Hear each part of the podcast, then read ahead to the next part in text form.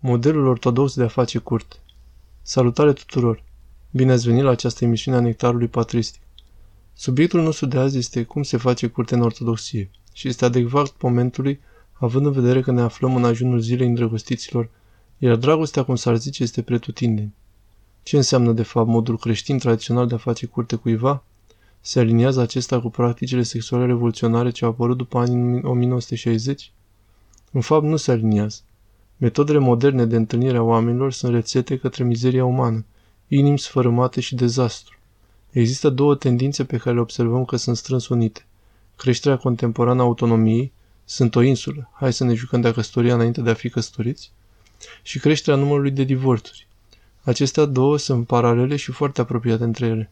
În fapt, întâlnirile moderne au condus la distrugerea căsătoriei până acolo încât în prezent în Statele Unite căsătoria nu este standardul majoritar, mai puțin de 50% din casele din Statele Unite sunt locuite de cupluri căsătorite.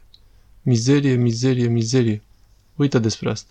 Există o modalitate mult mai bună și nu există un alt moment mai bun pentru a te gândi la întâlniri în duh ortodox, care reprezintă modul corect, tradițional creștin, decât de ziua îndrăgostiților.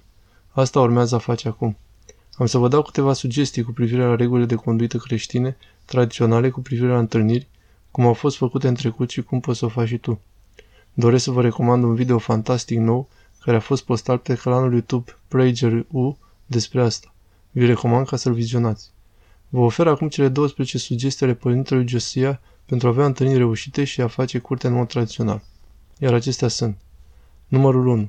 Este nevoie de o anumită stare sufletească pentru asta. Dacă tu, ca un tânăr adult, te întâlnești cu cineva care nu s-a apropiat de credința ta și prin propria sa alegere nu a trecut de la credința sa în care s-a născut la credința creștină, atunci nu începe să ieși cu el, te rog, deoarece înainte ca acesta să-și aibă propria sa relație cu Hristos, nu știi cu cine ai de-a face și nicio femeie sau bărbat din viața ta va cunoaște cine ești. Este important ca chiar de la început să rânduiești această stare spirituală. În limbajul Sfintei Scripturi spunem ca să rânduim în primul rând relația ta cu ginele ceresc și apoi îți poți îndrepta atenția spre un partener pe pământ. Aceasta a fost numărul 1, starea sufletească. Numărul 2. Învață cum să te porți cu persoane de alt sex într-un mod demn, matur și cavaleresc. Dacă nu vom ști cum să interacționăm cu persoane de alt sex la biserică, la școală, la muncă, într-un mod caracterizat de respect, care înseamnă să facem voia Domnului cu dragoste, atunci înseamnă că nu vom fi în stare să ne construim o relație mai intensă și de o calitate mai mare cu un anumit membru al sexului opus.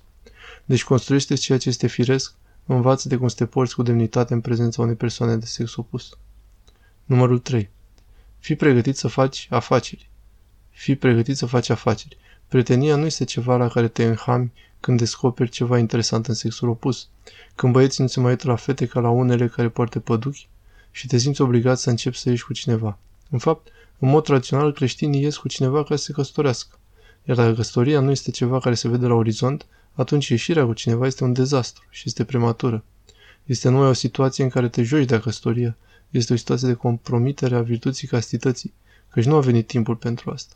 În schimb, ar trebui să-ți folosești întreaga energie să-ți construiești o situație unde vei putea să faci afaceri, fiind în stare să oferi ceva celui care îți va fi prieten. În concluzie, nu începe o relație înainte de a fi pregătită de a face afaceri în ghilimele, care înseamnă, bineînțeles, că ești gata să te căsătorești și poți să curtezi pe cineva pentru căsătorie care nu trebuie să aștepte cu ani. Numărul 4. Apreciază tot ce vine cu mariajul. Dacă vrei să te căsătorești, atunci trebuie să fii sigur că înțelegi ceea ce este o căsătorie. Căsătoria este o loialitate exclusivă pentru toată viața, o însoțire sacră, o dorință de a avea copii și a fi deschisă la zămislire. Iar dacă nu ești gata să faci lucrurile astea, dacă nu poți să te angajezi la o loialitate exclusivă, dacă nu poți impui a fi companionul venerat a partenerului tău, dacă nu ești pregătită pentru a face copii, atunci nu ești pregătită pentru căsătorie și nu apreciezi toate acestea. Căsătoria nu este ceva în care poți să accepti partea 1 și 3 și să lași pe din afară partea 2. Nu, ori e tot, ori nu este căsătorie. Numărul 5. Obține permisiunea înainte de a începe.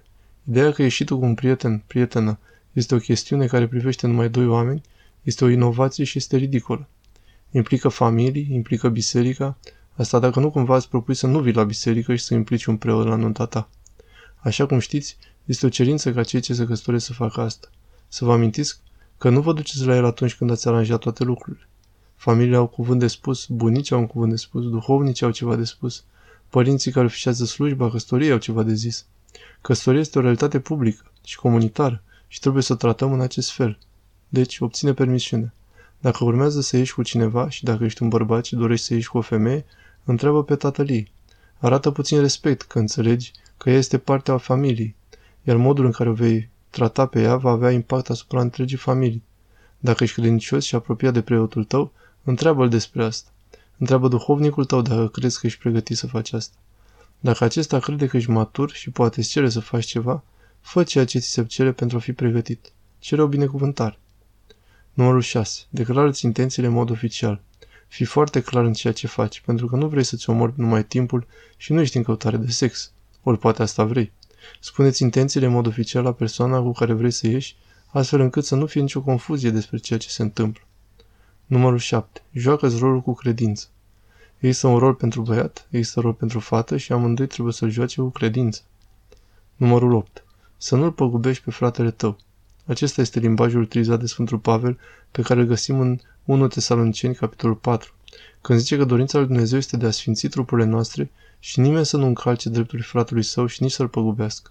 Când ești cu cineva, nu știi dacă acea persoană va urma să fie partenera ta de viață. Nu știi asta. Și știi când vei afla asta? Vei afla asta când vei simți coroana pe capul tău și când vei auzi pe preot zicând, Doamne Dumnezeul nostru, cu slavă și cu cinste încununează pe dânsi. Atunci vei ști. Până atunci, tu nu știi. Deci este posibil ca ea să nu fie sofisia ta și de aceea nu lua ce nu este al tău și aparține numai aceluia care va fi partenerul ei de viață. În această chestiune nu păgubi pe fratele tău. De fapt, învață să faci ceea ce Sfântul Pavel a zis fiului său duhovnicesc Timotei.